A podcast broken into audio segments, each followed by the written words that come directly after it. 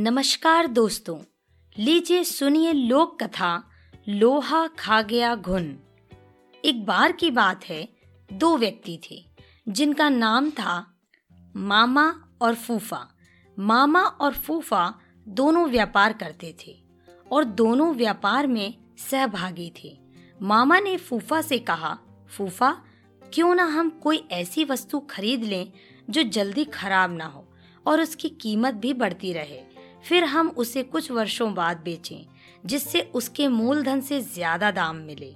फूफा ने कहा, ठीक है मामा, तुम्हारी बात तो सही है, पर हम खरीदें क्या? उन्होंने आपस में राय मशवरा किया और लोहा खरीदने का निर्णय लिया। दोनों ने बराबर रुपए मिलाकर लोहा खरीदा।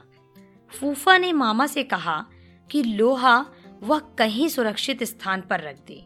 मामा ने लोहा अपने पास एक पुरानी कोठरी में रख लिया।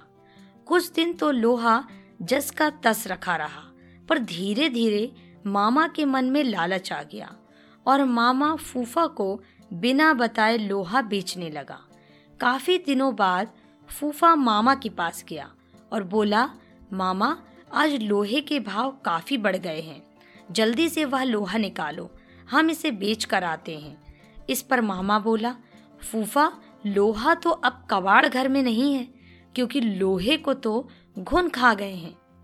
फूफा समझ गया कि मामा ने उसके साथ धोखा किया है और उसे बिना बताए सारा का सारा लोहा बेच दिया है। फूफा को क्रोध तो बहुत आया, पर वह बिना कुछ कहे सुने वहाँ से चला गया। इस घटना के कुछ दिनों बाद फूफा मामा के पास आया और बोला, मामा, मैं एक बारात में जा रहा हूँ। बड़ा अच्छा इंतज़ाम है। अकेला हूँ, चाहो तो अपने लड़के को साथ भेज दो। उसकी भी मौज हो जाएगी और कल सुबह तक हम वापस भी आ जाएँगे। मामा बोला, क्यों नहीं? बेशक तुम मेरे लड़के को अपने साथ लेकर जाओ।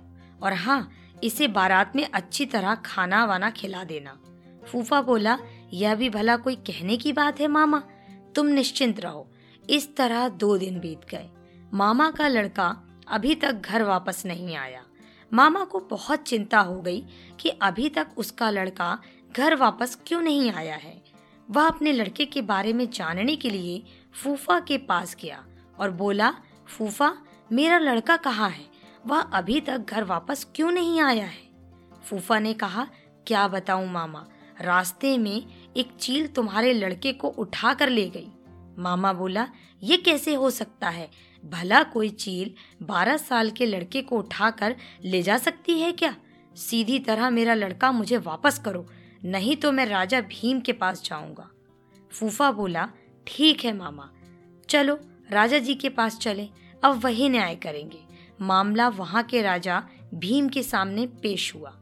राजा भीम ने सारी बात सुनी और आश्चर्यचकित होते हुए फूफा से कहा, देखो फूफा, तुम झूठ बोल रहे हो भला कोई चील बारह वर्ष के लड़के को उठाकर अपने पंजों से आसमान में ले जा सकती है क्या?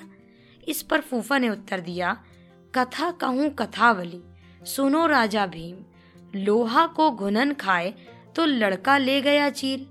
इस पर राजा भीम सब समझ गए और उन्होंने मामा को आज्ञा दी कि वह फूफा का लोहा वापस कर दे।